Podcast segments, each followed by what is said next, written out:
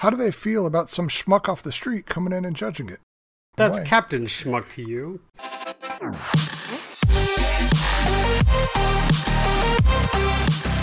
Welcome to the RC Roundtable Podcast, where we discuss the latest RC hobby news, events, model reviews, and a whole lot more.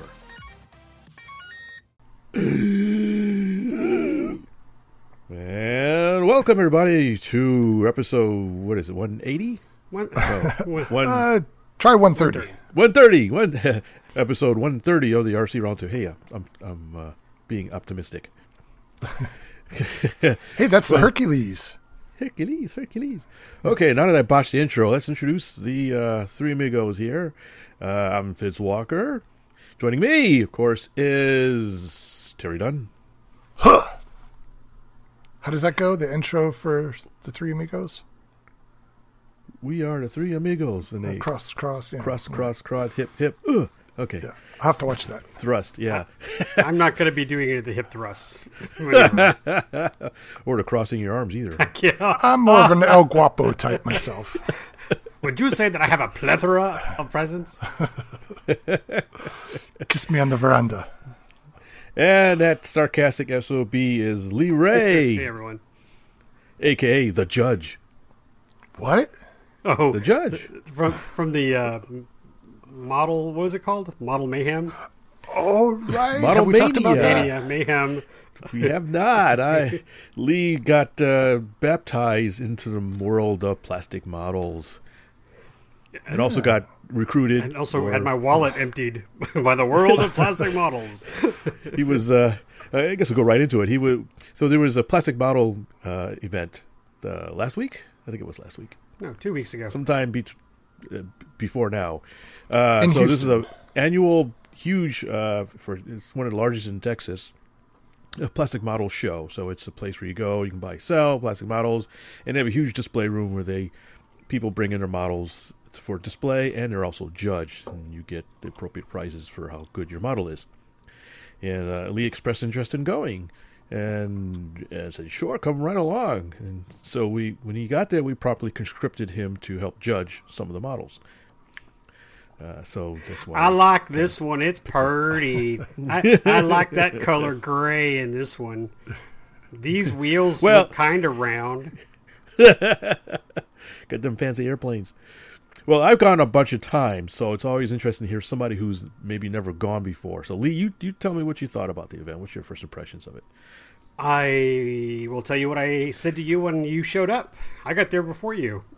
I Yes, you did. I I've heard you talk about this event, and I mentioned the reason I wanted to go is that uh, several years ago you posted a video on your Hobby View channel with all the photos you took. And I was so impressed with the variety of models and it was a long video. You had, you know, lots of pictures in there. So, you know, you had to have a cup of coffee before you started watching that video. and, you know, you'd sit there and you'd pause because you'd look at stuff. But anyway, it was really neat and you mentioned it was happening. So I joined you. And what surprised me being an, uh, uh, never attending the show is that it was a huge vendor uh, sale as well. I, I, I had no idea there would be so many companies trying to sell, or individuals too, selling models there. And wow, it was amazing. And yes, I, I did buy some stuff because I was like, wow, I think my, my kids might like that and I might like that. And in fact, uh, the good news is uh, Fitz and I both won a couple little door prizes too. So Cool. Oh yeah, well, yeah. help calibrate me. When I was a kid, I built mostly 148 scale World War II stuff. And from what I remember, the kits back then cost anywhere from, I don't know, 7 to $15. What would that stuff go for today? Uh, Monogram. in, in some cases, times ten. But well, monograms are not that expensive. You can well, Yeah, like off buy- the shelf in a hobby shop. Nothing. Uh, oh, 20, 30 bucks, maybe. Okay. So Maybe a little cheaper, depending on which one it is. Well, I'll tell you, the first model I bought, which I thought was unique because I had never seen one, was a plastic model of a P-38 that was in the Glacier Girl scheme. And I'd seen all types of other generic type P-38s, but not one in a modern Glacier Girl. So I picked that up for 20 bucks. What scale is it? Gosh, I don't know. 48th? One oh that's big then. Yeah, it was a big box. I was I was carrying it around for a while, and then I said, "Hey, Fitz, could you put this in your car?" You have to be careful in Houston with that. Oh, it was it was it was cool. It was nice. Okay. Temperature was nice. We had unusually cool weather, relatively speaking. So, uh, so but that's a good question, Terry. You actually touched on something that that how, how the model plastic model has companies and products have evolved since you were a kid. You and I were kids. And, and while you still can get a few snap togethers and, and older inexpensive stuff, a lot of the newer stuff is actually fairly pricey. Um, but it's also the quality and the detail is also way higher as well, uh, especially for a lot of brands that come out of uh, some of the Japanese company, uh, Chinese, uh, even some of the Russian ones, um, and, and the British. The um, uh, Airfix has really improved their game. So there's a lot of good stuff that the the quality and detail and precision is much better. You get stuff that has extra parts like photo etch parts and resin parts and uh, you can really super detail with a lot of extra stuff. Um, uh, I just was at a club meeting, and the guy is building uh, a tank, and the kit is maybe 30, 40 bucks, but he bought aftermarket tank treads that are all metal, individual lengths, and he says they cost just as much as the kit. Wow. So you double the price of the kit, just adding more realistic tank treads, but they were beautiful. Uh, so your prices, you know, you can get bike kits for 100 bucks of certain things there's one company out of Japan. I actually I first saw them at um, a big show a couple of years ago. It's a company called Zoukei-Mura, I believe. And these are fairly large scale, 48, 30 second scale. And the it's amazing. It's basically like building the plane, just like you build a rear one. There's there's a frame, there's ribs, there's stuff that you you can build it as a sort of a carcass, or you can cover it all up. It's just amazing detail. And yes, you're going to pay a couple hundred bucks for a 132nd scale plastic model kit. Uh, same thing for the guy. Um, the guy he made the um, the movies for Lord of the Rings. Okay. I forgot his name. Peter Jackson. Peter Jackson had some sort of investment in a plastic model company called Wingnut Wings. Yeah, yeah. And they were known for making really, really good World War One scale models. Uh, and they were not cheap. They were beautiful. They were big, uh, but pretty expensive. Unfortunately, I think they just closed up shop. I think they just, I guess maybe the market just wasn't enough for them. Uh, but they, you see them at the show, and it's just a marvel. Uh, so I think the the industry's gone more adult oriented in many ways, uh, but Hmm. maybe because that's where the market is. A lot of kids, from what I've been told, just not really interested in building models so much anymore. Kids these days with their video games, Yeah. their Nintendo and Atari.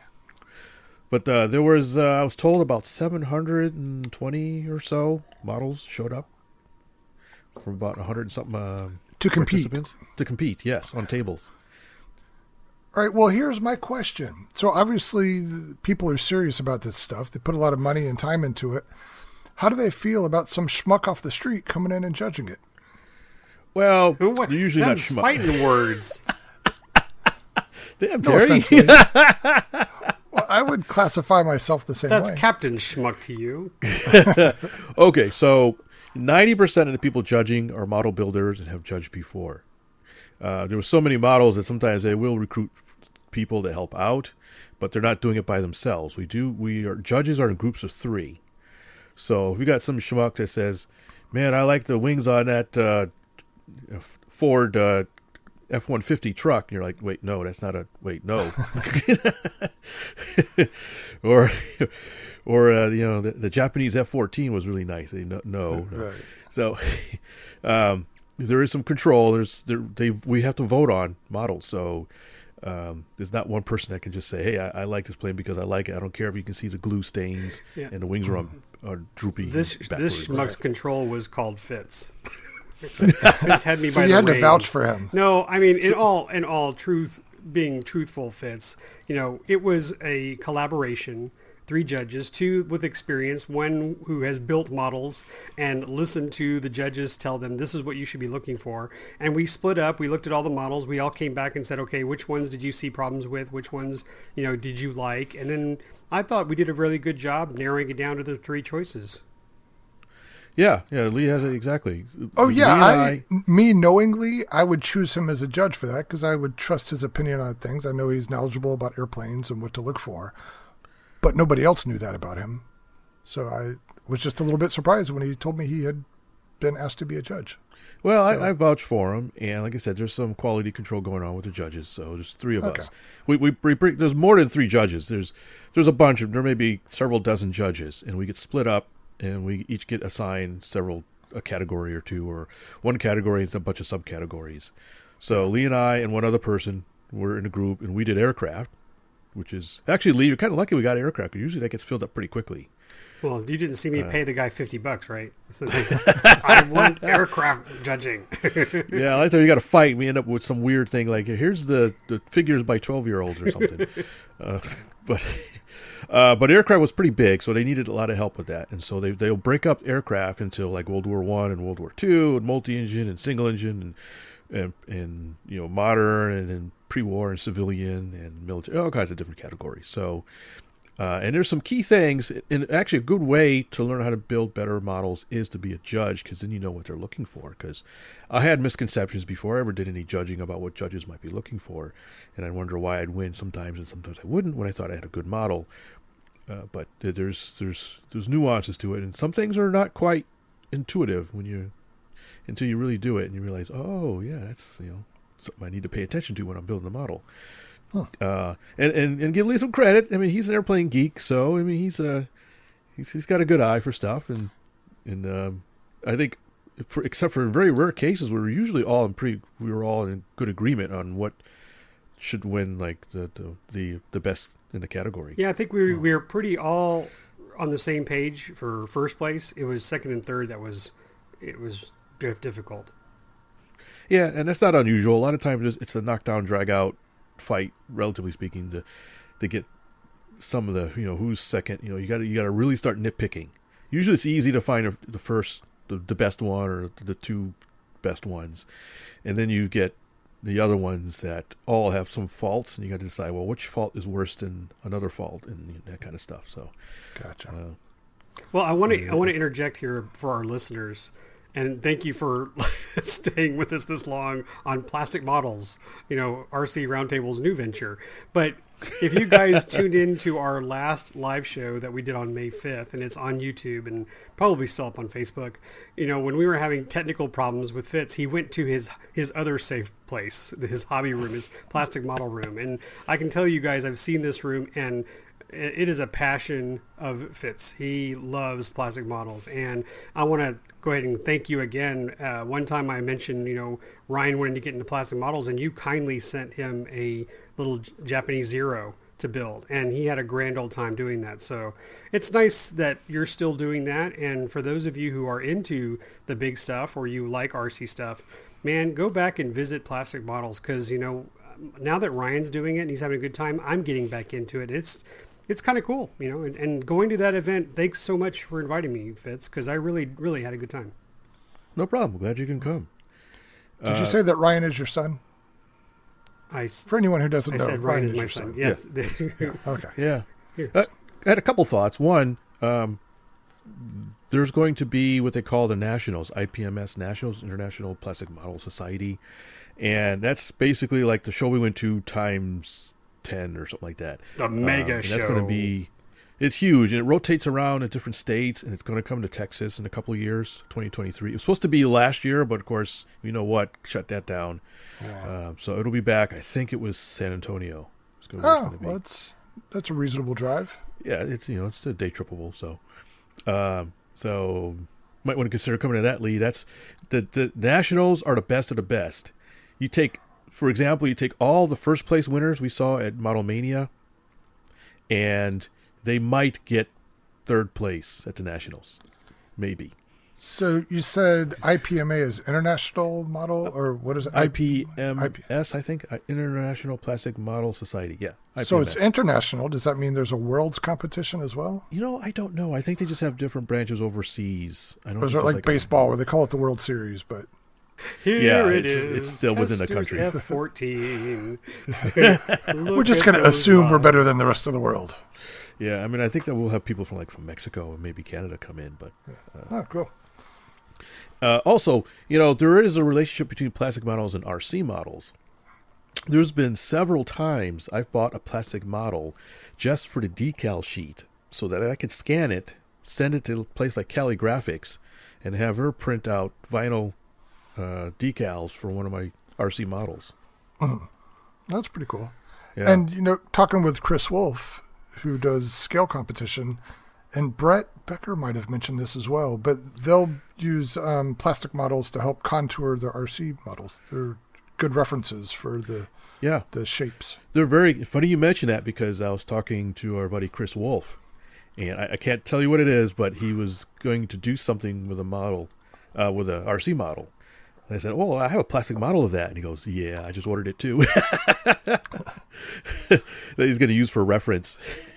Well, maybe that'll be our giveaway. Fitz, look in your shelf, pick a plastic model, and give it. Let's do a plastic model giveaway. Come on, Fitz, you can do it. Yeah, I could do that. I could I could grab something. All right. Well, then think about that towards the end of the show. Let's, I could thin the, thin the herd a little bit. All right. Uh, anyways, uh, I thought we would mention that real quick. Uh, I know Terry, you hadn't really Real heard anything quick. about it, so Yeah, now, quick. ten minutes later. hey, that's how we roll. that's as quick as we get. All right, what's next on the plate? I don't know. Let's talk about airplanes that do something. Hey. By the way, animatronics is has been known. There's planes stuff that the plastic models have moving parts Oh, and oh, propeller wait, spins. and wait. Let's back up, back up, back up. Let's talk about that really cool diorama we saw. Oh, which the two F-14s chasing the zero. Oh, that was yes. awesome. it took a second because I'm, I'm looking at it, it's like, why is there two F-14s behind two zeros? Like, oh, oh. you know what we're Is talking about, the Terry? movie, the, the Final Countdown. Yes. Oh, Somebody made a little mini diorama of the final countdown with two F-14s chasing down two zeros. Yeah, I remember the existence of that movie, but and the the basic premise, but I don't remember much else. What? That's your homework assignment is to go watch that movie. All right, like uh, the carrier goes through a time warp back to Pearl Harbor or something. Yeah, yeah. Yeah, okay. It, it's 80s cheese, but it's it's it's required watching for any airplane. Was that a straight to TV movie or was it in the theaters? No, it was theaters. You know, I remember seeing the um, advertisements in the theater. I think it was in the drive-in Huh. as a kid. I'm sorry, but I have to say, I think every person in that audience, when the F-13s were chasing the zeros, were going, "Oh yeah, that would have been awesome." yeah, good point. Fox one. It wasn't. Wait, am I right? Was one of the guys? No, no, never mind. That was a different movie. But anyway, that was about. No, I've always, always embarrassed myself with like incorrect movie quotes or titles, but I'm I've saved myself. Yay! Uh, but that was a great diorama. Uh, just another thing I mentioned F14 earlier, but uh, and we mentioned again. But I think we, we all agreed the best model we saw was in the first round that F14 kit, and boy, it was beautiful. I mean, this oh yeah, it was nice. Yeah. really really nice and uh, you know i feel i feel weird that fitz told me while we were there he goes he goes lee all the first places here probably won't place at nationals it's like oh really it's like you know because he says it's really really tough there so i you know now i'm intrigued to go to the one in san antonio with you and check out the master builders there Yeah, it was amazing. I went to one in South Carolina some years ago, uh, and it was it was big and huge, and there's some really wonderful stuff. Uh, it, it's just a really amazing. People spend a lot of time, it's lot- and effort, and uh, it, it's it's uh, it's a passion, and that's probably why I'll never get rid of it. I always like. I know I'm an RC guy, but I, I can't I can't stop. It's impossible. Anyways, in fact, I'm looking at I'm in the, that model room that Lee was talking about, and I'm looking at two partially finished models right here on the desk that I need that I tinker with every once in a while. So while terry's So- talking and i'm talking fitz is Yeah. glowing and trimming and No, I'm not touching him now, but uh, Well, we've caught him doing that like a, during a live show. Yeah, we were yeah, doing something, and we yeah. I saw his head down. He was whittling away with his exacto on a plastic model. Uh, uh, put it down. Okay, put it down. Fitz. Put it down. Put the knife down. all right, all right. Anyways, Well, you mentioned flying stuff. You mentioned flying stuff. So why don't you you guys talk about your airplanes that you guys you got a dastardly duo. all right, yeah, we're getting the, the Axis is getting some love. You want to start off, Terry? Uh, sure. I'll be less cryptic than you guys. I've been flying my E-flite FW190. the what is it, 1.5 meter? It's big. It's like 60 inches. Yeah, it's, it's good size. Yeah, I read that number before. The so I had that in my brain, but I was not quite prepared for how big this model really is. It's substantial, and it's what eight pounds, and so yeah, it's not a it's like Is uh, that much, really? Yeah, Wow. with mine with the uh, six cell five thousand is right at eight pounds. okay, I didn't weigh didn't weigh mine. So, huh. wow.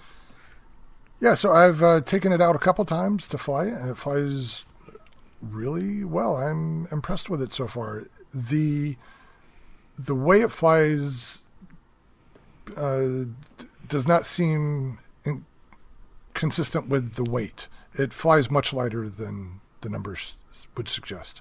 Yeah, that's why when you said eight pounds, I was surprised because it's pretty floaty when you land it. Drop the flaps and it, it's uh, Yeah, pretty mild. Yeah, and I've landed it a couple times without flaps, and it still slows down nicely. And but not only that, flying it around, I've tried to snap it. I couldn't get it to snap. I did get it to spin. It, it'll go into a nice spin, but uh, yeah, it just flies like it's lightly loaded. And actually, I moved the CG forward a little bit because I thought it was a little bit too floaty at first. So I moved the CG forward, and that helped it track better. But I've been having a good time with it. It's uh, a nice flying airplane, and it looks good. Yeah, it's really distinctive in the air. Uh, did Did you notice a whistle when you had a drop tank on? Did you fly it with a drop tank? Oh, no, I haven't flown it with the tank yet. Oh yeah, put the tank on. It has a real distinctive whistle. At least mine did. Okay. Now, one thing I did notice about it is, at least in my non-calibrated eye, there's not much difference in speed from about five eighths throttle all the way to the firewall. It, I'm sure there is some difference, but it's it Yeah. can't be that much. It's interesting you mentioned speed because I also have their P51, one point same same size Uh-huh. and similar power, and it is it is a bit slower than the P51. I noticed. Huh. Okay. So I don't know what. That's probably why. It's interesting you noticed that you, the speed thing. I think maybe a different pitch pop or something. I'm not quite sure. Must be that laminar flow wing. Yeah, that was that's my only um, uh, nitpick about it. Is it's a little bit slower, uh, but it flies great. I, I had good time. Oh, well, I think if you weren't flying the two side by side, you wouldn't complain about the speed of Yeah. the 190. It, it's fine. It's just uh, I just expected it. I, my first flight, I took off and it was off the ground by the time I hit quarter throttle. So I'm like, oh, that, that's interesting. And then I realized after I'd done a couple circuits, I hadn't gone past half throttle yet, and so then I you know, gave it all she had, and it wasn't that much faster. At least it, it didn't seem to be that much faster. So. yeah, I agree. It, it, it didn't really pick up speed, but it's interesting that it'll just it'll go vertical and pretty much unlimited. And yeah, until you chicken out. Yeah, it's kind of weird because you don't think it has enough speed to keep going. You think it's going to peter out, but it is sort of hits a wall and just keeps going Yeah. in the, in the deceleration. It's kind of it's kind of weird until you do it. Yeah, I loaded mine down with cameras the other day and got some in-flight footage, and I think that Oh, nice. some of it at least turned out pretty good. So I'll have some uh, air footage of it. And Well, that's good. Uh, yeah, yeah. I guess. Do you have the seven thousand or eight thousand? Did you? No, I've flown it with a six cell 3200, and it balances with that up against the firewall. I was going to ask if it balanced with that. Such a small battery. Yeah, mhm. and uh, I've also flown it with a six cell 5000. Okay. I, I flew with a seven thousand, and it would still go straight up vertical, even with the tank on.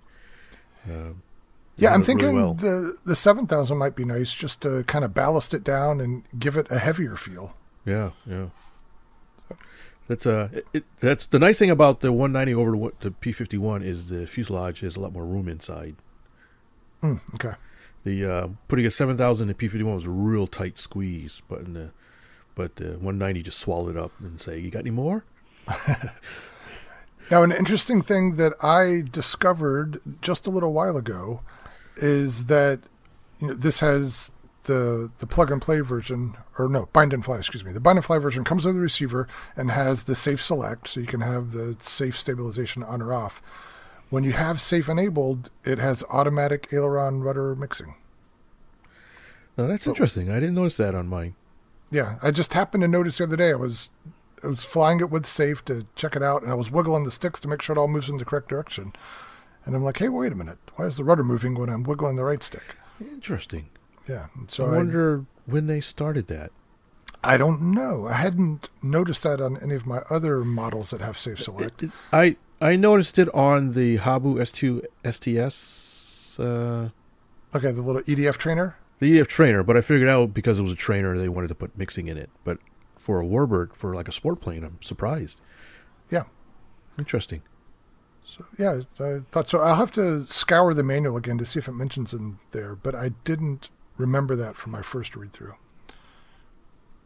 But the associated to that, I felt like uh, I was more in touch when flying in safe than with any of my previous models that have safe.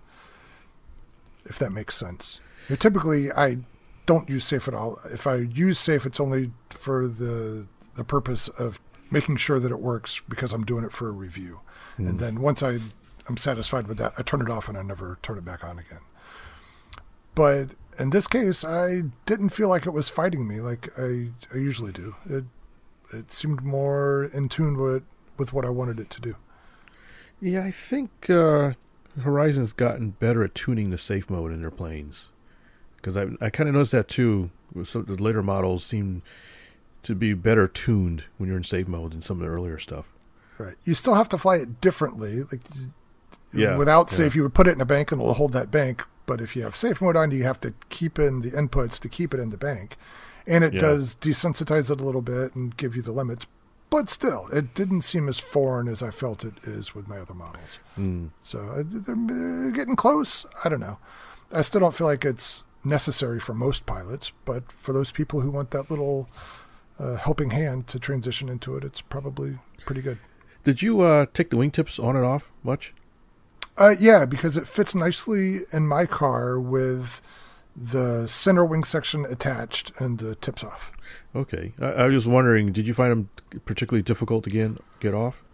It's a little bit awkward. So what we're talking about is the, it's a three-piece wing. It's got a center section that includes the retracts, and then outboard panels that snap into place with no tools, and also make the aileron connections automatically.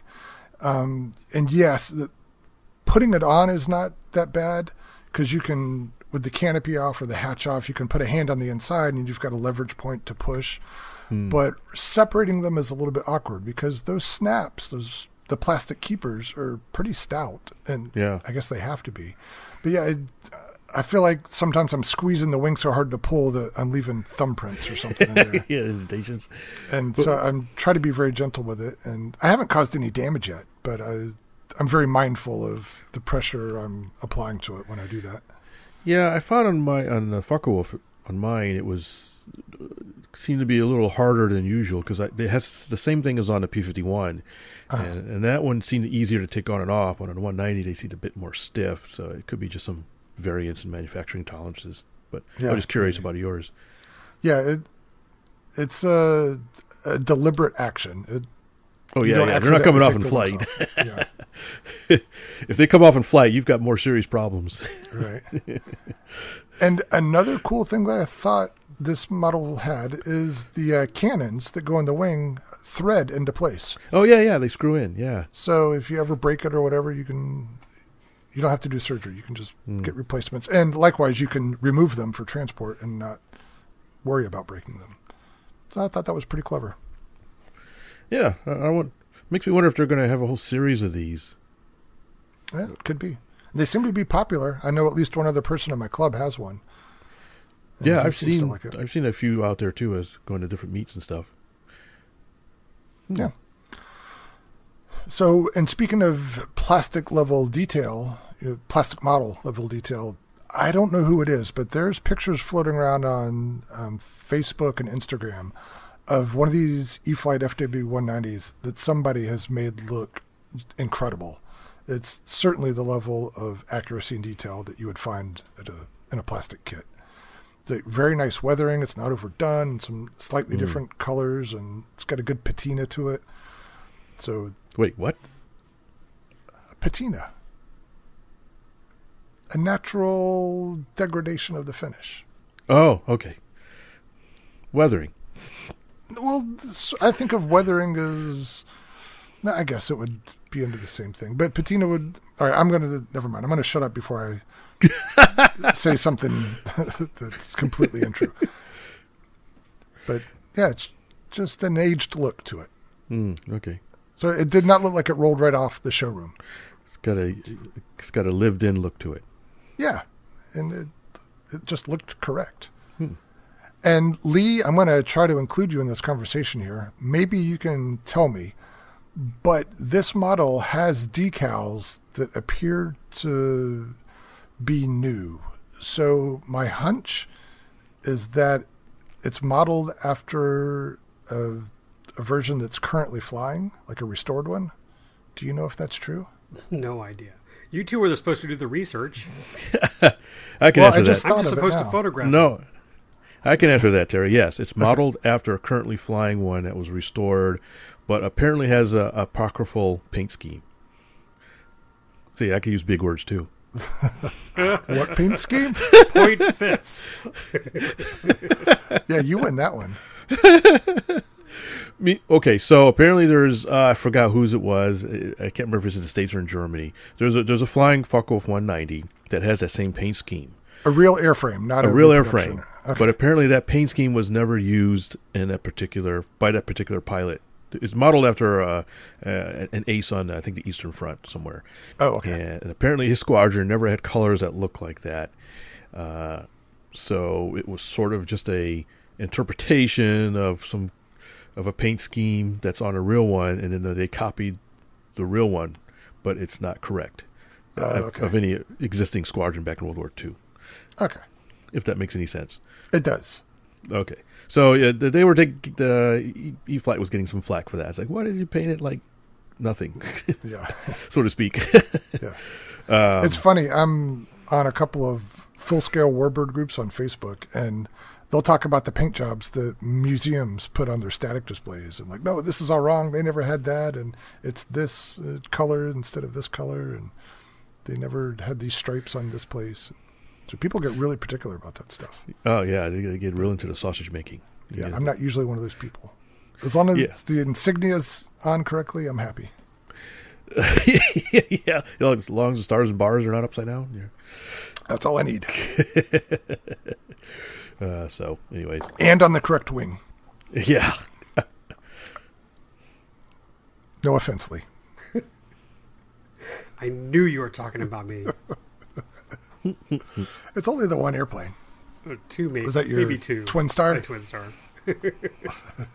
I think one day, I think when you told me that, I would have had put stars and bars on both wings. Just- just- Did I say it to you? That was rude. You did. Oh man, you should have kicked me in the shin. But the stars and bars everywhere. Everybody learned. I can't believe we- learned this lesson from our survived that. podcast. It doesn't go on the right wing.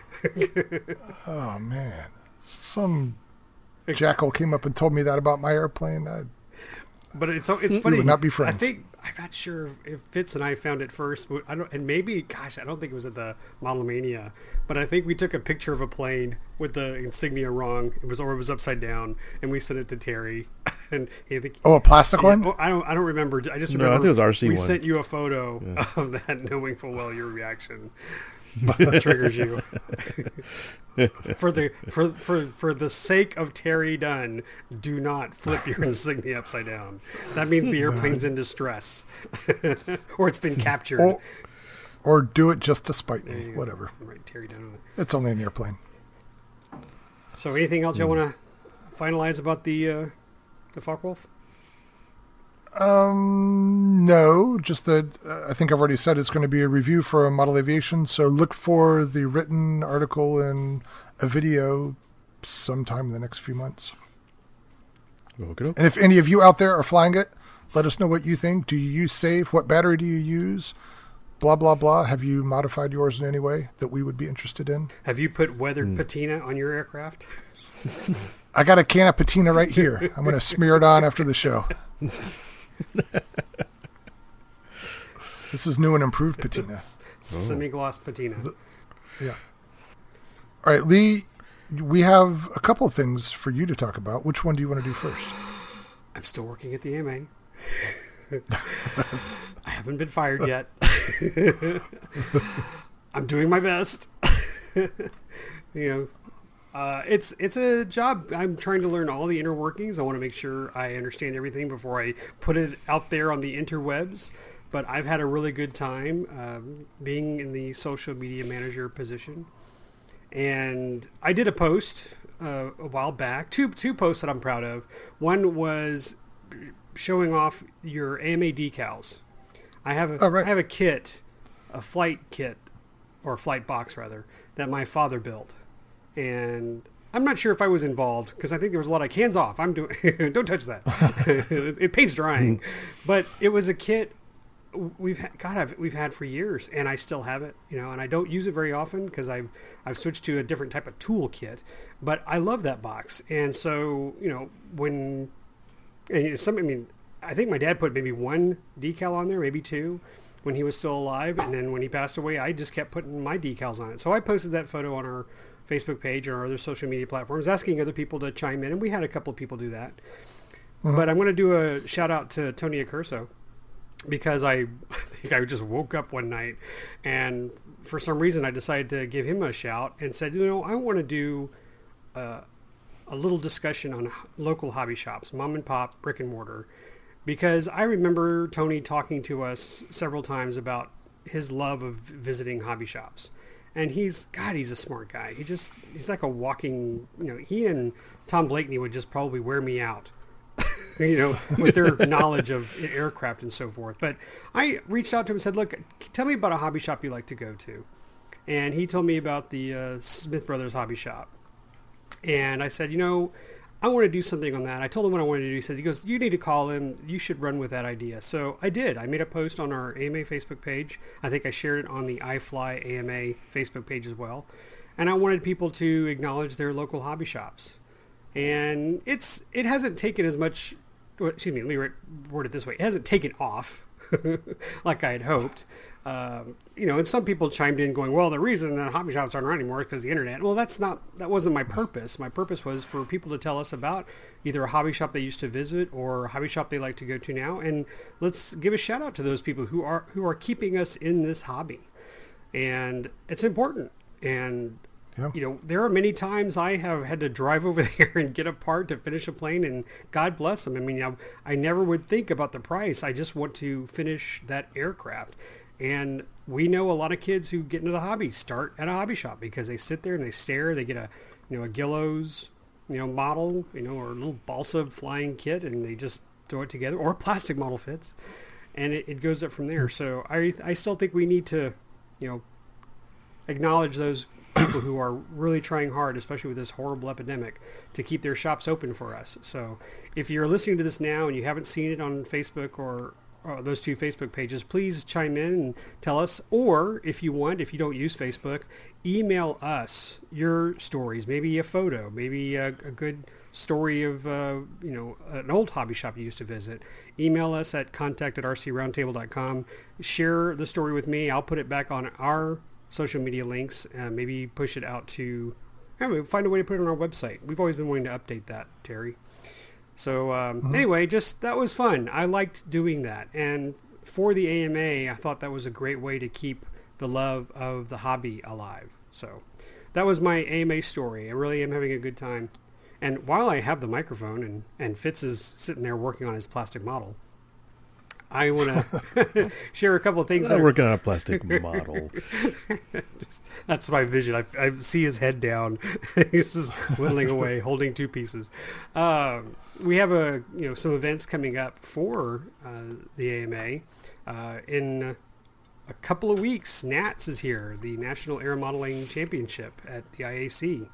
And so starting June 16th is the RC and control line scale and RC scale aerobatics. And you can go to uh, the our modelaircraft.org website and pull up events, pull up NATS, and you can see the whole schedule there. Also coming up, uh, not, well, not too soon, but uh, the National Fun Fly at IAC is July 30th through August 1st. And again, you can register online at the modelaircraft.org slash funfly page. And I think if you register by the 30th, yes, it says so right here. If you register by June 30th, you receive a t-shirt, a free t-shirt and meal. So Oh, do that. Now, I'm not going to do the National Fun Fly there. I'll probably be in Oshkosh. Yay. I mentioned on a podcast that I'm going to have my own little National Fun Fly over there in Oshkosh at the EAA Museum. So anybody who's there at Oshkosh, if you want to have like a little mini AMA National Fun Fly, well, I'll be over there uh, doing that. and then finally, in August 14th is uh, National Model, Model Aviation Day. So you know, put Oh, those on your calendars. I've I've celebrated the National Model, Model Aviation Day the past two years, and I always always had a picture of me and Austin flying. So hopefully we'll get to do that again. What's the best way to celebrate? To go flying? Just to go fly. It's hashtag Model Aviation Day. Go fight. Go to your field, or go to a local park and go enjoy the hobby. Hmm. You know what? I ordered the T-shirt they have for that. Yay! Good for It's a you. T-shirt. yeah. Yeah, the AMA has a T-shirt and it's like fifteen bucks. It was reasonable. Hmm. So yeah, I ordered one. I'll uh, try to remember to wear it on that day. Now see, and go flying. I'm not sure my boss listens, but I'm just going to call out Mark right now. Mark's going to say, Lee, how come Terry talked about the shirts and you didn't? So now I've got to go back to work with my tail between my legs, and he's going to be all over me. So I hope he's, I hope he's not listening to this one. but there's my AMA plug. Uh, also, guys, coming soon to a computer screen near you, we know that the FAA is uh, talking a lot about the upcoming test, which we don't call test. Uh, we call it the trust. What? We call it the FAA trust, the recreational UAS safety test. Oh, oh, it's an acronym. It is an Oh. acronym. So if you say test, they're saying, no, no, it's trust. so, but just a friendly Chocolate rations will be increased from a quarter ounce to an eighth of an ounce. hey, I, not not a whole lot of people want this test, and I mean, I'm going to just sit here and raise my hand right here. Um, I'm not against PSAs, but I'm against tests that requires everyone to take. I'm not sure I want to start this discussion, but anyway, coming up soon is the test. Oh, excuse me, trust. you take this online, okay? You don't have to pay for it and you should pass because it's supposed to be a non-fail test. It's it's like a lot of information, and they're going to kind of guide you to the right answers and tell you what you should be doing, what you shouldn't be doing. You know, questions like how, what's your altitude limit for a model aircraft? The answer is 400 feet. Um, so there you go, free answer right there, folks. 400,000. For the- yeah, they might put that 40,000 feet. the answer is you no. go, so, and another reminder, it's for everyone. It doesn't apply to uh, oh more than 250 grams. It's for any UA, and it's for any Really? age. So I'm telling you this because I want you guys to be aware of this, so we can maybe have the talk. But if you fly any type of UA, you must take this test and have proof that you've taken this test anytime you fly. So We got for the sub 250 crowd, You have to take Um, the test. they don't have to register, but they have to be. They have to carry the papers. They have to carry the papers. Yeah, they have to. to show that they have taken and passed this test. They have to be trusted, trustworthy. Trust. Yeah, whatever how you want to spin it. Um, look, I said a second ago, I'm not against PSA. I'm not against good safety reminders and so forth. Uh, but let me tell you some of the pluses on this because we could easily shoot it down, and be all angry, and you know, be likely. Was it go full Lee? um, but you, You don't never, Never go, go fully, fully. man. don't want to go fully. uh, but to to I'm, I'm trying so hard. Come on, get the words out, Lee. You How'd you get on this tightrope? Only take it once. You only have to take it again if you lose your certificate. I mean, whatever your documents, your papers. So if you take it, it's a one-time deal. You're done. You've and hopefully, I mean, if I'm going to spin it in another positive way, once you take it and you realize, hopefully, how simple it is, you can pass that on to your friends. You can help someone else. You can sit next to your child and go to the test with them and make sure they understand. There are some positives to it. It is a nuisance, I guess, in w- one way. When you think about how many years we've been flying, we haven't needed this. But l- let's get it out there. Let's get it done. And by the way, did you know the British have been doing this for years? Really? Yeah. I was like, wow, how did they handle it? And I need to like reach out to them. But yeah, the British have been doing this. You have to take this test. So, and by the way, this has nothing to do with your registration or your AMA membership. Uh, it is totally separate. It is an FA only thing. And what I I'm a little disappointed. I'm sure I mentioned this before. Why couldn't they just tack this on to the registration? But now that I've said that, I'm kind of glad they don't because if you're under 13 and you have to take the test because you want to fly your, your sub 250 target UA in a park, um, you're not required to pay the $5 registration fee. All right, have I done bastardizing the, the trust? Um, yeah, I mean, I needed to know that, and that's good. But, and this is not a knock it- on anybody at the AMA because it's not like they had a choice in the matter. But the whole concept of this thing just chaps me because it's like the FAA is saying, all right, people have been causing problems, so we need some assurance that the people who are flying models have a baseline level of competency and that I can buy. I can I can accept that people have done dumb stuff and they want some level of assurance that somebody holding a transmitter knows what they're doing. Fine. But then the solution to that is a test that's so simple you have to pass it and you only have to take it once. So what what's the value in that? What is it really proving to anybody? That the government gets what they want? I I guess. Well- it's I agree. And you know what? Let me interject here real quick. Get a pen and paper handy. Here's a, a great site on the AMA to give you all this information and to take it a little bit further to understand the test. Go to modelaircraft.org slash learn dash the dash rules. you know, here's another little thing. Take it, read it, you're done. But that is a page we have up and running right now. It does give you all the, you know, uh, exceptions for limited recreational operations, what we fly under, so you can understand what those guidelines are, and also what the test will be about. And hopefully, as soon as the AMA is alerted onto from the FAA to release the hounds, we'll we'll make another announcement or we'll share something on our page. Uh, was there any type of guesstimation when this might come? Uh, I think within a month. Oh, that soon. Yeah. Wow. Wow. And what I was trying to say a minute ago Oh, sorry. is that it, no, I it wasn't even in my head. I just knew I was upset by it, and I couldn't quite figure out why. But I'm still trying to figure out how this test and the way they're doing it separates the the people who are competent and the people who aren't, because the the the people who intend to do stupid things can just go take the test and have their certificate and then go do stupid things. So, uh, how's it going to change anything? I, I agree. And I remember talking on a previous podcast about how I don't like the fact that we're not giving people flight tests.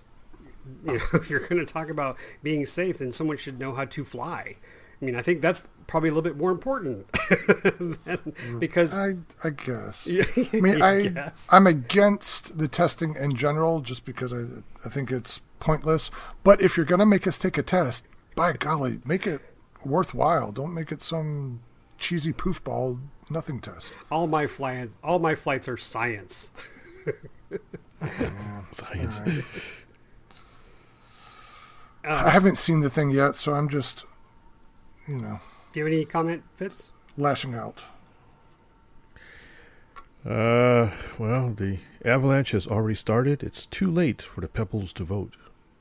All right. Well, we'll follow. We'll follow up on it and keep everybody informed. But thank you for listening. all right, that's all I had. It was what? Uh, what was the? What else did we want to talk about? Thanks, Lee. Well, okay, I'll spin this to a positive. How's that? Other than that, how was the play, Mrs. Lincoln? I think you've used that line before, and it might have been on me too. It's Probably probably for the Mr. same reason. Ah. okay, so I got my hands on an airplane. yeah, yeah. Oh, Yeah, but did you take the test first? I'm not required yet. no, the test the test I need to take is how in the world am I going to resurrect this plane? Um, do you ever you know who um what aircraft Swamp Ghost is? No. Oh, is that something a B seventeen they found somewhere? Very, very good, Terry. Uh, Swamp Ghost is a B seventeen that was found, and it's currently on display in uh, Pearl Harbor. Oh, okay. Pearl Harbor Museum. They've talked about you know bringing it back to life. I don't know. I've seen it in person. It's Like flying condition? I that's what I heard, but right now it's just a pile of metal. but anyway, uh, I I kind of got that. I kind of got a plane that was like Swamp Ghost. Um, it was it was a plane I had seen uh, about a year ago in a friend's hangar, and I had just mentioned that uh, that'd be something I might be interested in. And A literal hangar, literally a hangar, and like full scale airplane I hangar. feel sorry for my buddy because his poor hangar leaks like I don't know, like my gutters. Get my gutters. It's just the poor thing is just a mess. But I I felt like I had a duty to try to save that. But truth be told, the reason I got it is because it's a B twenty five. My son Ryan loves B twenty fives a lot. I mean, He does, a lot. he? He's a huge Jimmy Doolittle fan. He's done a Jimmy Doolittle wax museum video. Uh, I mean, he's he's just all about Jimmy Doolittle. He loves. We've seen the movie several times. He we went to go see the opening of uh, Midway when it came out, and he was like out at the edge of his seat when they did the sequence for Doolittle. But I digress. My friend had a Banana Hobbies Super B25. It's about 79 inch wingspan. It's foam and it's got hit or miss comments on flight performance. A lot of misses on the power setup, but it is a this the ARF is complete. I mean, I don't God, how many servos? Like 17 servos are in this thing. If I'm not, Oh my it's crazy. Uh, electric retracts, which are questionable. I've heard.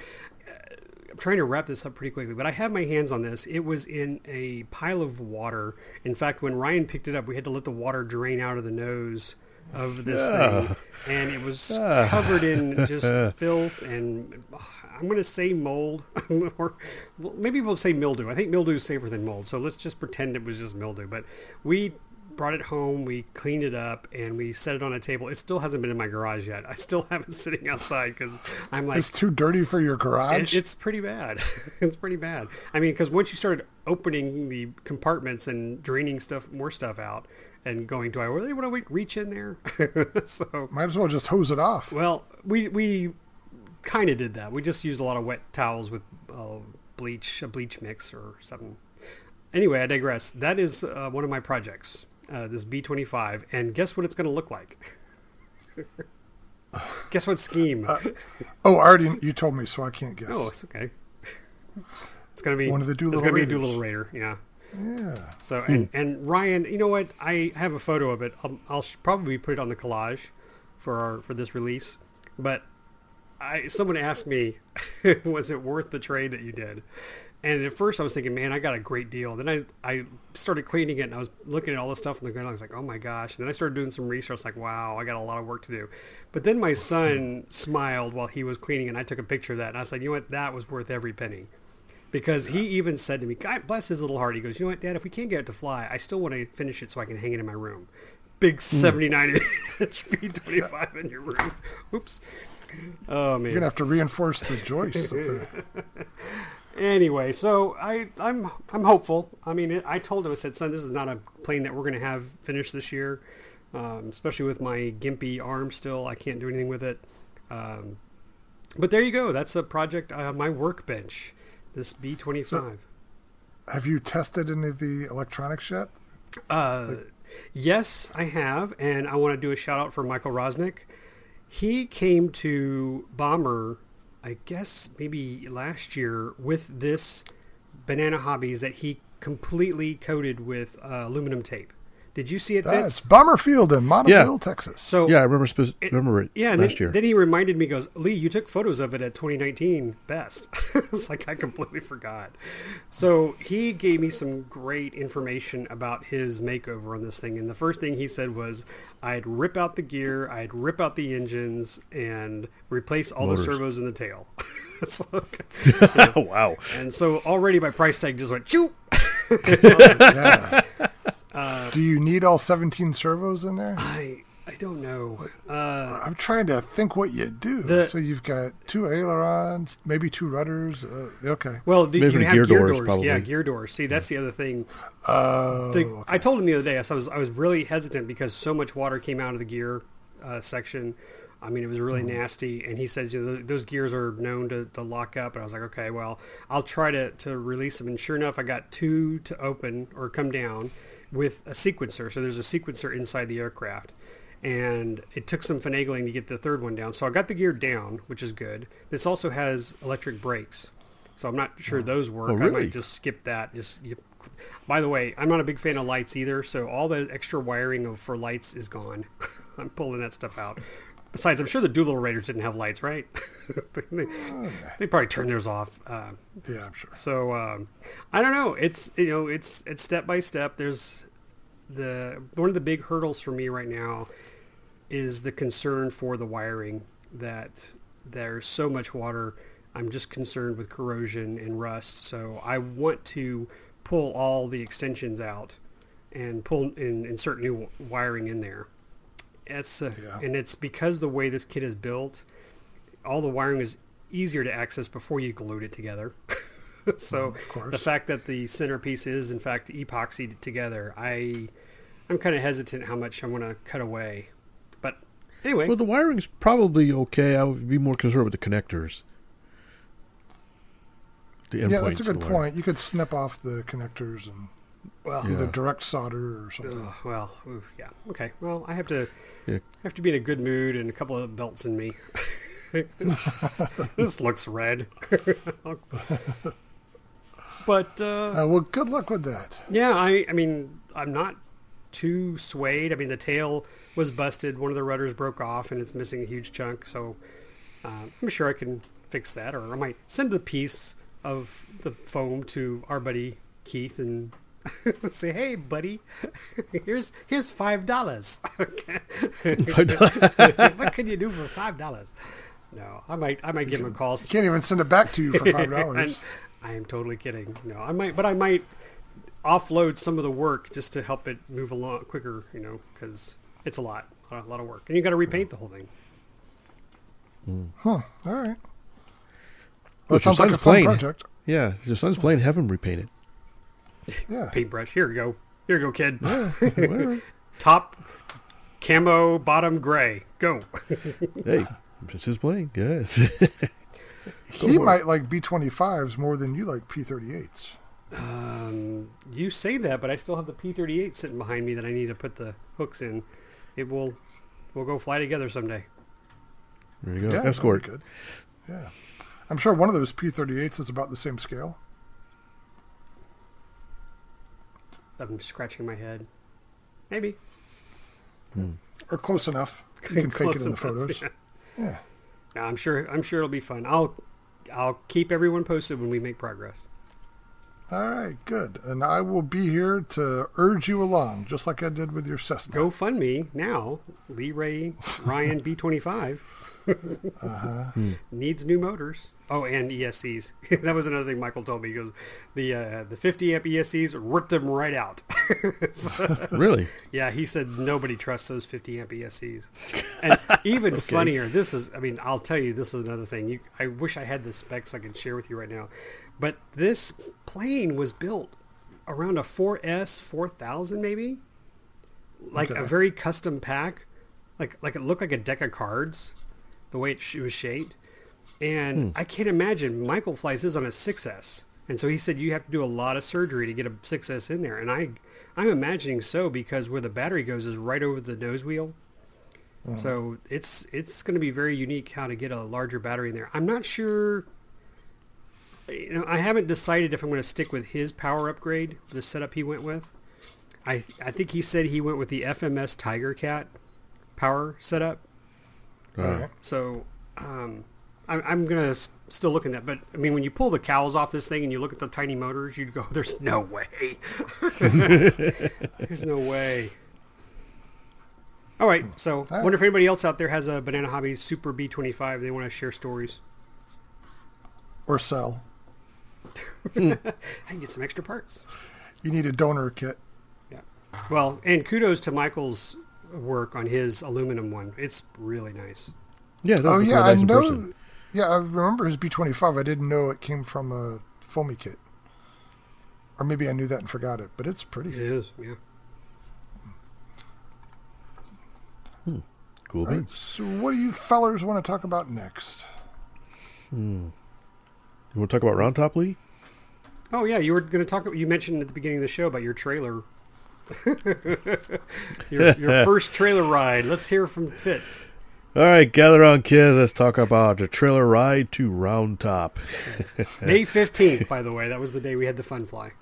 Yeah, May 15th, uh, the, the people at Round Top, the Texas Warbird Thunder folks, chaps, Padres, they had a sort of an open house fly in at their newly christened field.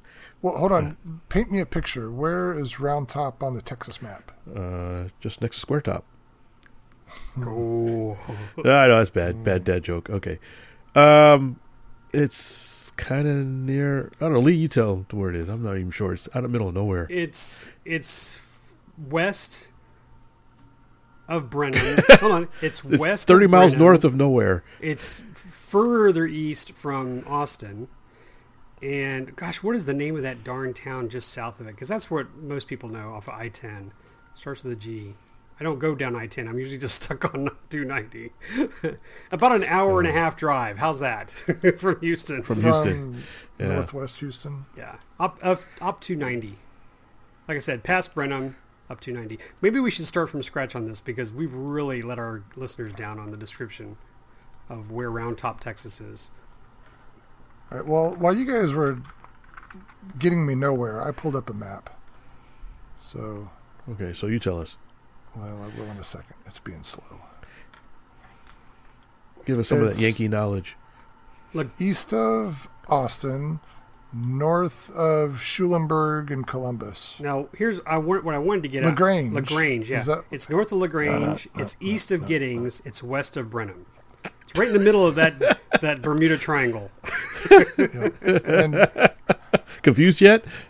and when you're on your way, it is Texas law that you have to listen to ZZ Top as you pass through All right. range. As as crazy as we've gotten to describe where this is, you can go to Google and type Round Top, Texas, and find it. But Yeah. as as silly as that was, that conversation was, this field is awesome. It's called Thunder Field, and it is a custom field that's being updated while we speak. they are Yeah, it's a work in progress. upgrades. Yeah, exactly. Yeah. All right, keep going, Fitz. So, anyways, uh, um, at Lee's behest, uh, I, I I met him out there because he was he was going, he, and him and the family were going, and so, so I was guilt tripped and browbeat, whatever you want to call it, into coming. So Did it take that much effort? no, Okay. I'm just ragging on him. Uh, so I thought it was a good opportunity to take out my my brand new to me trailer, uh, since I had just gotten it uh, legalized. I had new plates to stick on it and got it registered, and it's officially in my name. I said, all right, well, let's go on a little road trip, take this thing for a spin, see how it see how it does. Uh, and plus, I needed I was going to bring a couple of big planes, so um, I can. Uh, what I wanted to bring would not have fit my car anyway, so uh, it was a good opportunity to really get take it out and run it. I had spent a, f- um, a day or two, a couple days, kind of getting it ready. I had done some work in, on the inside to rearrange some stuff and put some shelving in, um, but uh, I made a mistake. Uh, and I'll get that in a second. So, if you're not familiar with the car I'm driving, it is a 2009 Audi A3. I don't know if you, if you know what that is. Is it that old? I It's- remember when you bought that thing new. Uh, I bought it. A, yeah, newish. Yeah, it's it's getting old now. That's why I'm looking for another car. Uh, but it's still running and it's got a tow hitch on it. But it's not a very big vehicle. This is basically a mini wagon. Uh, and it's not all-wheel drive, it's front-wheel drive mini wagon. Although it's a stick shift, and that came in kind of handy actually. Uh, but it is turbocharged, so it, it, it kind of pulls above its weight a bit because it needed it. this trailer is is not that big, but it's kind of heavy for its size. I think they they built it like a, a tank, uh, and it's weird because I've towed little U-Haul trailers before, and this one definitely felt different. I could feel it in the car, kind of surging a little bit, and there was a couple of hills where I needed to downshift a gear uh, to take the strain off the engine a little bit. And then I, I met up, I went up to Lee's house and met him and his family there, and then we drove caravan out there. And uh, I think at one point Lee says, uh, "How fast can you go?" and I'm like, uh, "I try to keep it around 70, no faster than that, because it was, you know, it was the extra drag and uh, and the weight and stuff. I, I didn't feel comfortable, especially my first time going cross country with it. Uh, but on the way to I Lee's house, a Smokey and the Bandit reboot here, yeah, starring you two. So, but I had some issues. Um, so I loaded up a couple of planes, and I was all happy. I strapped everything down because I know things get bounced around. And I left the house, drove up a couple of miles up to the donut shop to grab something to eat and uh, some some coffee. And I said, "Well, let me look in the back, make sure everything's okay." And I opened up the back door of the trailer, and the shelf had fallen down on top of the other plane. Oh no! Yeah, and and I realized, oh crap, I had forgotten to screw down the shelf onto the cross beams. I meant to do it and had uh, got distracted, gone off to something else, and totally forgot that I had not moved. Uh, there's a top shelf that sort of lays on top of some beams, and it's semi-captured because uh, it's hard to describe.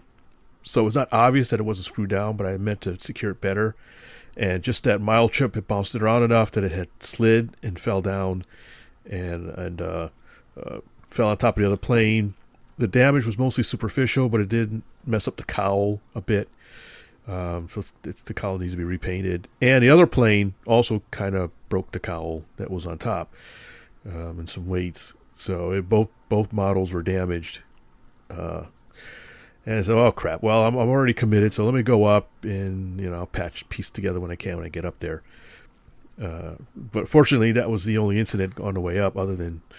Uh, but were you able to attach the shelf at the donut shop? Uh, yeah. What I did is uh, I had some extra straps in the trailer, so I just strapped, secured the shelf with some bunch of straps. Okay. And so it wasn't going to go anywhere. It wasn't a per, it wasn't a permanent solution, but it was good enough to drive up there without anything happening. And I took the plane that was on the top shelf, and put it in the car. It was a smaller plane, so okay. Even so, I, I just said I'll just go when I can. Um, yeah, I wasn't too happy. I didn't want to drive all the way back home and grab a drill, and this. I was already a little bit late, running late. So, so I only heard you say bad words once or twice. What would I have heard at that donut shop?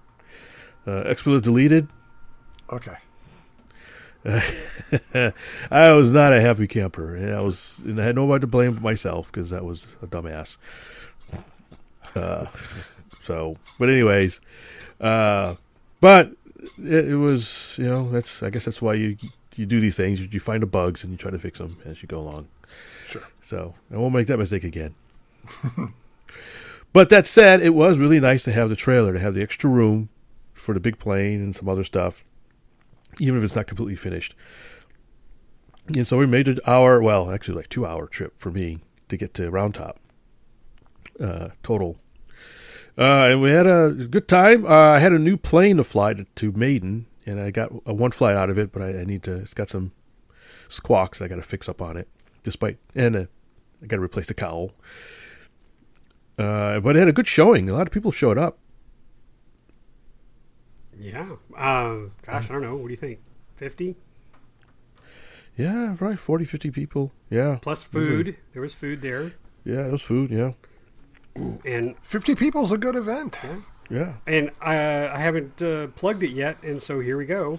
If you go to uh, rtrcexpo.com or go to the Facebook page, roundtoprcexpo.com, you will see some photos that my youngest took from that wonderful fly, fun fly. Yeah. Because I gave him my Canon. Ryan, excuse me, Austin was flying his little quadcopter, FPV, and then I took up my new Mavic Air 2 to get some aerial shots of the event, and I thought they turned out pretty good. I just posted them today. So we're all getting the place ready for the huge expo yeah. come November 11th. So now, not to deviate too far, but Lee, I, at some point on this show or another, I want to hear about your new Mavic. Would you say Mavic Air 2? Yep. You have not talked about that yet, but nope. All right, continue, Fitz. Um, so I, I, guess I should mention that the new plane was that fiberglass zero that we had talked about before. Is that the one that got smashed? Yeah, the cowl got it, even though it was on top, it fell down so hard that it, it, it damaged the cowl. I got to see the crashy smashy. Yeah, It's like Uh, withering. No, no, damage? no, no. It's got a cross No, crush. piece that Plywood Yeah, board got kinda crush cowl. yeah. But fortunately, I got a replacement cowl for it, so I can put that Oh, on. nice. I just got that the other day. Uh, but it was neat to. I was a little worried about the flight because I had I had to add a bunch of nose weight to get the balance. Um, so I was a little concerned with the, the overall weight of the plane, and it's still gonna. I'm still gonna tweak it some more, see if I can take some weight out and shift some things around. But it flew, and it flew pretty good. It was pretty speedy plane once it's up in the air on step. It zipped along quite nicely. Uh, So, this is electric. It's all electric. It's a 8S setup with a what's the motor? I always forget the name of the motor. Is it Talon? Ah, I can't remember. Uh, roughly, Whirlpool, I can't believe I General forgot the. Maytag, Ah, crud! He's gonna kill me. I forgot the name of the motor. Um, Tomcat. Le- Tomcat. That's it. Tomcat motor from uh, Legend Hobby.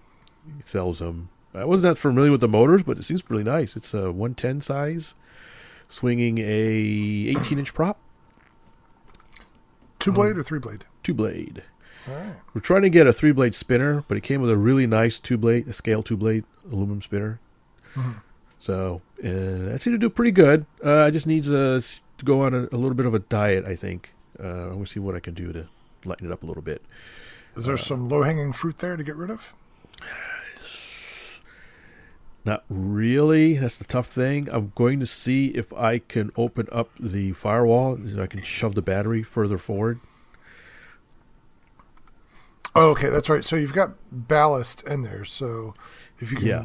balance it without the ballast, you'll lose some.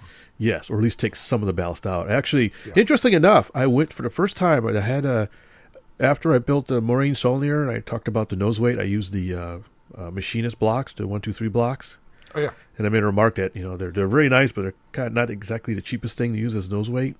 And Right. somebody said, "Why don't you use dive weights?" And I thought, well, huh. So it turns out there's a, a dive shop literally like five miles away from where I live, if that much. So I popped over there and I was talking to the guy. He says, "Yeah, I need some dive weights," and um, and I told him like I- I'm not diving. I just need it for a project. And it was funny. He goes, "Oh yeah, we get people in here all the time looking for weights for all kinds of weird projects." Uh, so and they're kind of neat because they're designed to, to fit a belt through. So they have Yeah. a slit, two slits in them. It's a lead weight, and they come in one pound increments. I think I got a a one pounder and a couple of two pounders, and I think he had five pounders and four pounders and stuff. So, um, uh, the only thing is they're they weren't they're not that accurate. I think I got one. I I wanted five pounds, and it ended up being like four pounds, bec- four and a half pounds or something like that, because uh, the two two two pounders were like a pound and three quarters or something like that. It was some weird they kind of get you there, but just be careful that they're not exactly the most accurate. It's like buying lumber. yeah, exactly. Two by four is not a two by four. It's like a one and three quarters by something, whatever. But anyways, uh, if you need a lot of weight, consider dive weights because the, the slits are nice. You can put screws through them and washers or whatever, or zip tie them or whatever. So Mhm. that's that's I'm gonna. If I need a lot of weight, I'm gonna use those in the future. So, anyways, um, it was a good day. Other than crushing my planes on the way up. Um, oh, uh, I've I don't know if you saw the pictures. I added solar panels now to the top of the trailer. Yeah. And, And- they were there for the trip. No, I put them on Okay. after. So we'll have to see how it rides with the extra weight now. that solar panels. Mm-hmm. Um, they're not hooked up. I did get the charge controller and the power inverter, and maybe something else and some wires, but I haven't had a chance to hook everything up. So they're just dead weight at the moment. Okay. Are they that heavy? Uh, each one is probably a good 30 pounds, 20, 30 pounds. Hmm. And then you've got a battery bank in there too. I have a battery bank. I'm going to use uh, relatively lightweight lithium batteries, um, but they're still going to weigh probably another 20 pounds too, maybe Hmm. 15 pounds. Okay. Um, The good news is all your airplanes won't add much weight. Yeah, yeah, really. Airplanes are nothing. It's the noise. Yeah. Okay, so your first use of the trailer is encouraging. It's encouraging. I had no problems. Oh, well, yeah, even with the strap down shelf, it didn't have any problems on the way back. So it's encouraging. It's uh, I felt a little better coming back. I was a little worried about the handling of the car and stuff, but it, it seemed to do okay. In Well, braking next time, you when you go to pick up Lee, hitch it to his suburban. That Yeah, thing won't really. even know the trailer's attached. yeah. We didn't even think Yeah, about just- that, Fitz. I think you just wanted to prove, have a proof of concept. Yeah, I really wanted to drive and see how it felt. It's probably not something, at least not with this car, I take very far. Uh, I'm not going to like go to small steps Yeah. or something like that in Arkansas or out of state, but around Houston area, maybe you know a couple hour drive I'll do. I did notice my, my fuel economy went down pretty significantly too. With Oh yeah, I was going to ask about that. oh yeah, I definitely noticed it. Yeah. Uh, so it was, but like I said, it was it was kind of convenient having a stick shift because there's a few times that just going down one gear, kind of let the let the engine rev up a little bit, get into the well into the turbo uh, realm of the RPMs, Right. and uh, take a little load off the engine, a little the little four cylinder. Yeah. Give the squirrels a little break. Yeah, exactly. All right. Well, I'm glad that's working out for you. Yeah, I'm definitely happy to have it, um, and it's going to be very going to be going to use it this coming weekend. Going up to the uh, uh, Cubs and Cousins event at Space City, I'll hook it back up again and take some stuff out. So, where's the Space City Club? Uh, Katy, Katy. Katy, Texas, uh, East West Test West Texas, West Houston, excuse me, West Texas. It's it's north of Scobie and south of Northwest RC. Yeah. there you go. It's in Lee's neck of the woods. So, are you going as well, Lee? I am not. I have other arrangements that weekend. Hmm. Hey, it's a three day weekend coming up. Yeah. Yes, and my wife has planned it out for me.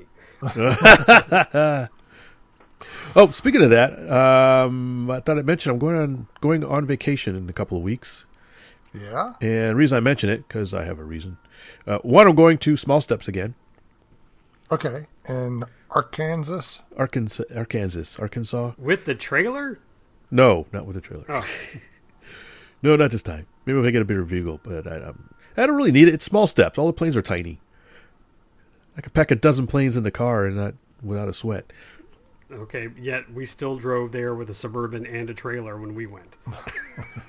We took a trailer. Oh yeah, we did. That's right. Yes, yes, because they You got banged rented up. Yeah, well, that's two people.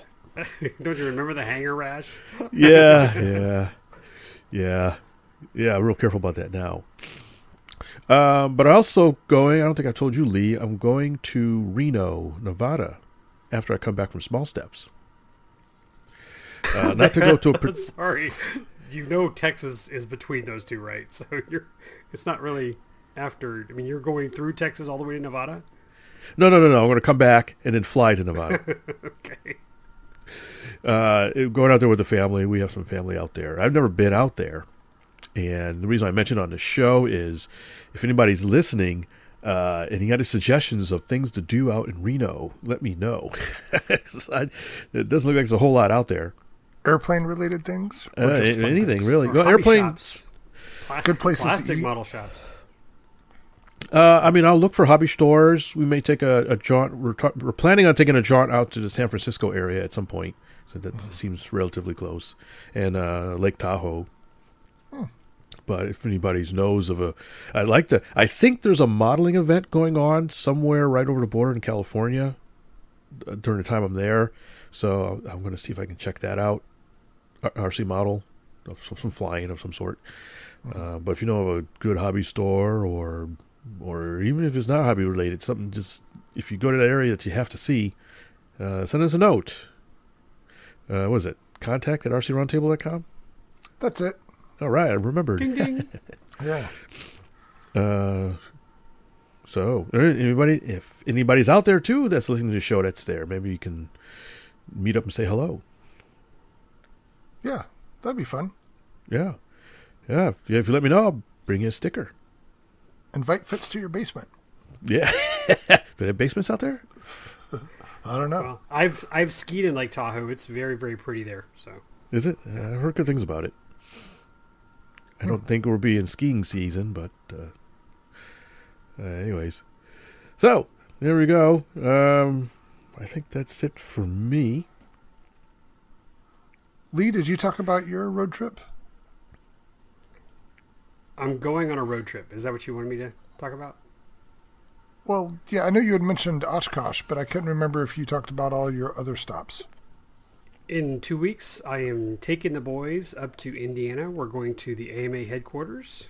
I have registered the boys for Camp AMA, and we'll also check out the awesome National Model Aviation Museum they have there. And I'll I'll work.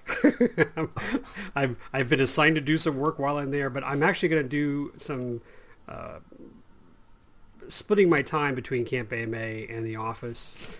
Uh, again, I'd love to meet everybody and, and sit down and, and, you know, see what we can do together to promote everything that's happening the next few uh, weeks, few months.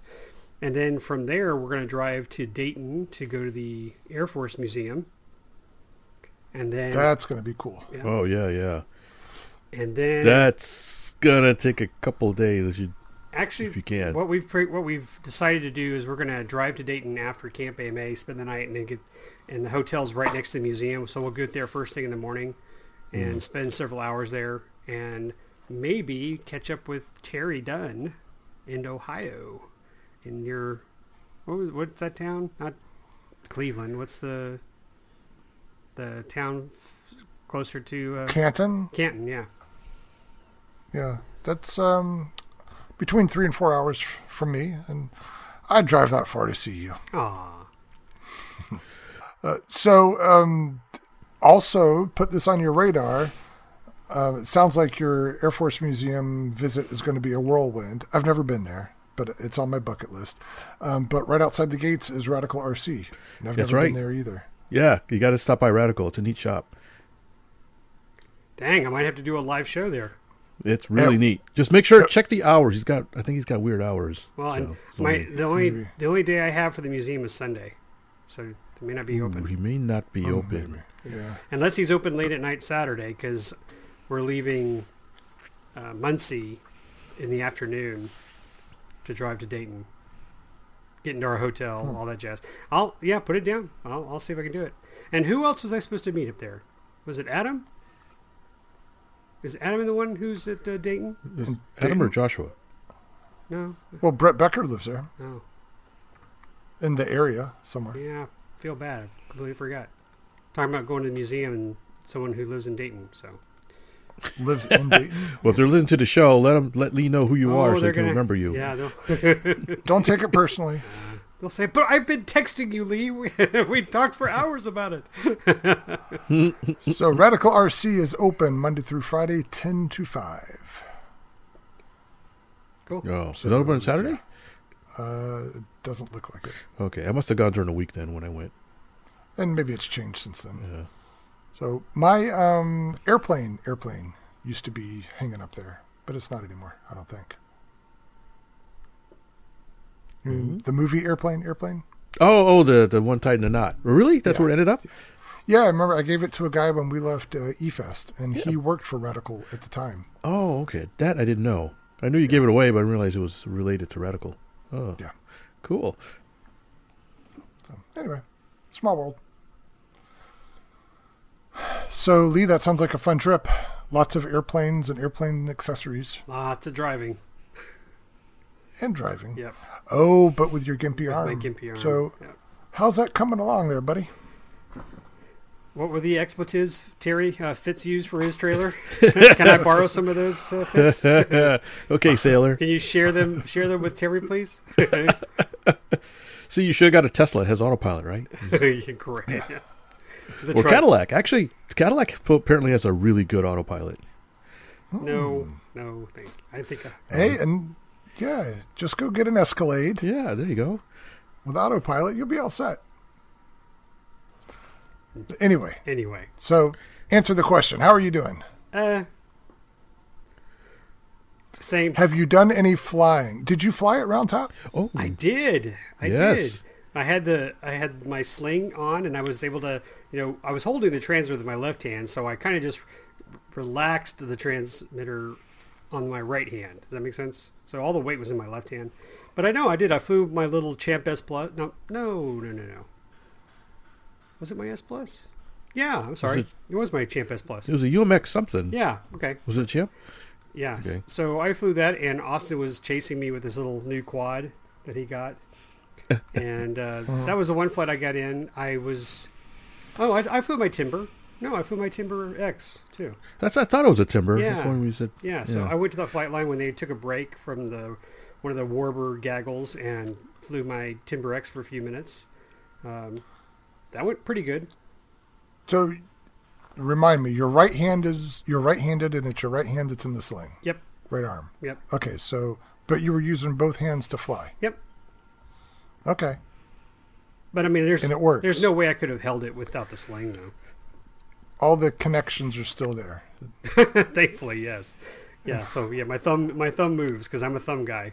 But Yeah. let's let's lead up to the next conversation. My buddy Terry, knowing that I'm handicapped, he sent me he sent me a tray. Handy capable. I'm handy capable.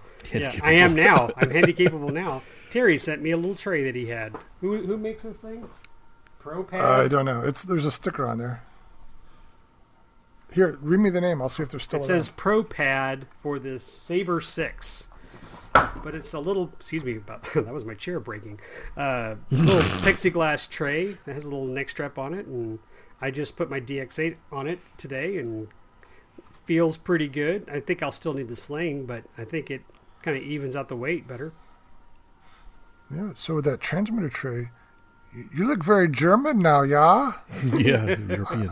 No, I need I don't no, how- no they, their your trays. Their trays are like the size of a like a serving tray, and their radios are also bigger and flat, very boxy. Like the popcorn vendors at the baseball game. They got the That's huge it. tray. That's it, like a cigar tray. Cigar, cigarettes. Coming in hot. There, there's a club member in my in my club that flies a lot with transmitter trays. And Mike. of course, it's one of the ones that asks me to fly his plane sometimes, and it's always weird flying it with a tray. Well, I'll tell Yeah, you. I think it's weird even when people have straps because I never use a strap. They give me a transmitter with a strap. I'm like, eh, sorry, I got to take this off.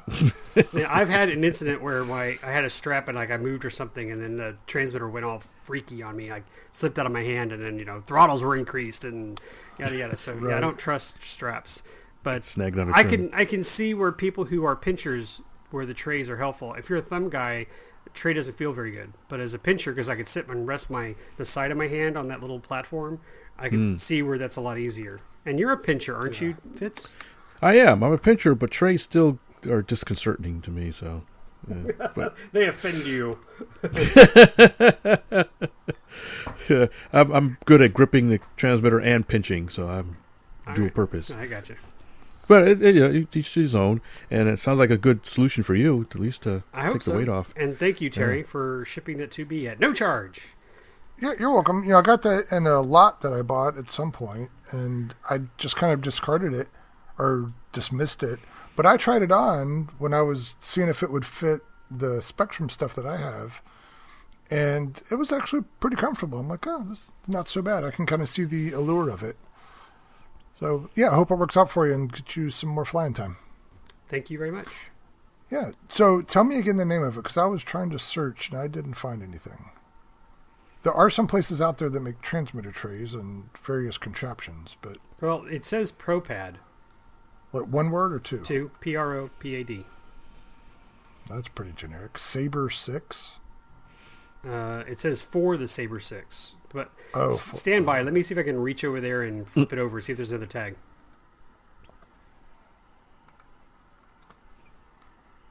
Hmm, maybe it's from. No, it's not it. I see lots of pro grips. But, so, anyway, I think this thing is, is not very new. All the other stuff that I got in that lot was from, oh gosh, probably the mid to late 80s. So Okay. I would guess that this is from the same era. Well, it says Saber Six transmitter holder. That's it. Just a couple of pieces of plexiglass and a couple of bolts and a strap. yeah, uh, it's very simple, but it seems well balanced and useful. So yeah, have fun with it. I'm probably going to need it for Plywood Overcast. Yeah, probably so. So what are your plans with that, Lee? What are you going to do with plywood? You just I'm going to put it on any display. grand scheme for it? And then in a year or two, you're going to find it in your garage, and you're not going to know how I got there. We're to call your wife and say, "Hey, hey, I know he's at work, but can I drop something off that he left at my house?" And she'll never, never be wiser. Uh, no. It'll be like that gift they do. do- There's like that those brothers who kept sending themselves a gift, and it was a coffee can one year. Then it was a they mailed it, and then like finally someone like wrapped it in a can, stuck it in a glove compartment, put it in a car, and then had the whole car sunk in cement you know, and delivered. so. That, that's gonna that's it. Plywood Overcast will be that air, that little uh, It'll Don't just put my disappear one airplane in concrete. gift exchange. Yeah, gift exchange from hell. It's heavy enough already. It doesn't need any concrete. Well, that'd be Doesn't cool. need a It'd be- hard candy shell. yeah. I Well, I it'd be neat to see it in the flesh. we the should all anyways. have our hands flying it. So maybe you know it it would pass for the giant the giant event at the Oh, yeah. top. Um, Yes. and then uh, It's a conversation piece. and then maybe either we do a big giveaway or we we sell it for like a a, a donation, you know, to raise money or something. well, hold on now. Are you talking about selling it?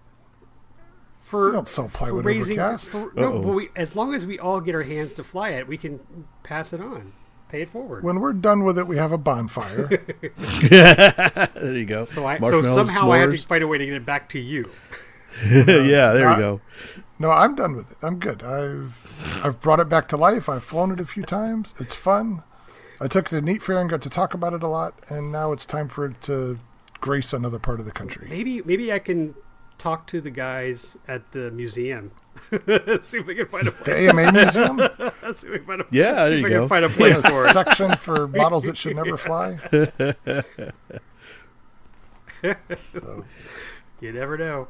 That's our mission. take it to Texas and fly it until you're tired of flying it, and then I don't know. We'll talk about it then. Oh gosh. Okay. But you're gonna love it. Where am I going to put it?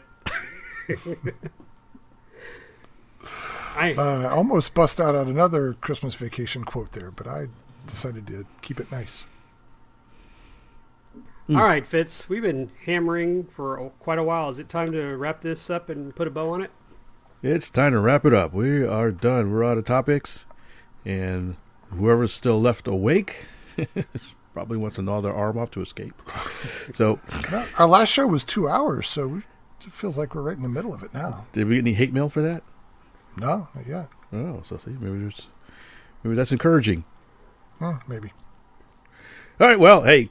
Anyways, I, I got stuff to do. Anyways, I got to go back and play on a computer. Anyway, so thanks everybody for joining us on yet once again uh, the RC Roundtable. Not so live this time, but hey, take what all you can get. It was Yeah. it was lively. Lively, that's it. The lively episode. It's better Ah. than Deadly. Hmm. All right. Well, um, hopefully we got some. Uh, Terry, you got anything coming up this weekend for flying wise? Um, no, th- they're having a Warbird event at Edgewater Air Park for the Flite Test, home field, all that. Um, I may find a way to get there. I'm not sure yet. Um, the schedule is very fluid at this point, and the weather forecast, at least in my area, is kind of questionable. So I'm going to keep an eye on that and see what I can work out. And I'd like to go there if I could. But that's All right. all that I have. Well, here it looks like it's drying out a bit, so it should be good weather this weekend for All right. flying. Unfortunately, For- we can't participate. but- That's okay. I'll be I'll be doing a lot of flying in a couple of weeks, so I'll make up for it. okay, sounds like a plan. Yeah, you're going to the flying mecca, so Yeah, I've never seen guess- IAC, and I, I've had some nice comments from people because I've mentioned it on my personal Facebook page, Aviation, that I was going, and a couple people said you're going to love it. And the museum, uh, to me, is I, I can't wait to do uh, either some interviews or take a lot of photos like you, Fitz, and you know do a little, you know, summary, but I, that that museum is incredible. I don't think enough people, enough AMA members know about it, and it's you know, someone the other day complained to me about, you know, what are we getting for our money? Well, I'll tell you, the AMA is doing the best job possible to keep model aviation history alive, and that museum has a lot of gems. And someday it might have plywood overcast, so. you never know. The, their credibility would come down a couple notches when that happens. Hey, they're all gonna know. Kids are gonna. I know that plane. It's RC Roundtable Gang. Uh, uh-huh. All right, just. but yes, I'm I'm looking forward to that. So you got to take a picture, or maybe I'll tell you offline about the uh, the thing we donated from our club. One, one of our members passed away. He donated the rocket. That's right. Plane. Yeah, right, the right. multi-engine rocket. Yeah, I like to see how they, they displayed it. Well, I also do you know if it's on display yet? I do not. I have no idea. But I'll do that research, and I'll also do that research for you, Terry. You know what I'm talking about, kid. Winkety winkety. Winkety okay. wink wink. wink wink nod nod. Yeah, say no more. Uh, all right. On that note, let's uh, wink wink nod nod ourselves out of here. Got any last words? Thanks for listening. No. Yeah, that. uh, brevity is not quite our. All right. In that case, see you guys later. We'll see you next time. See ya.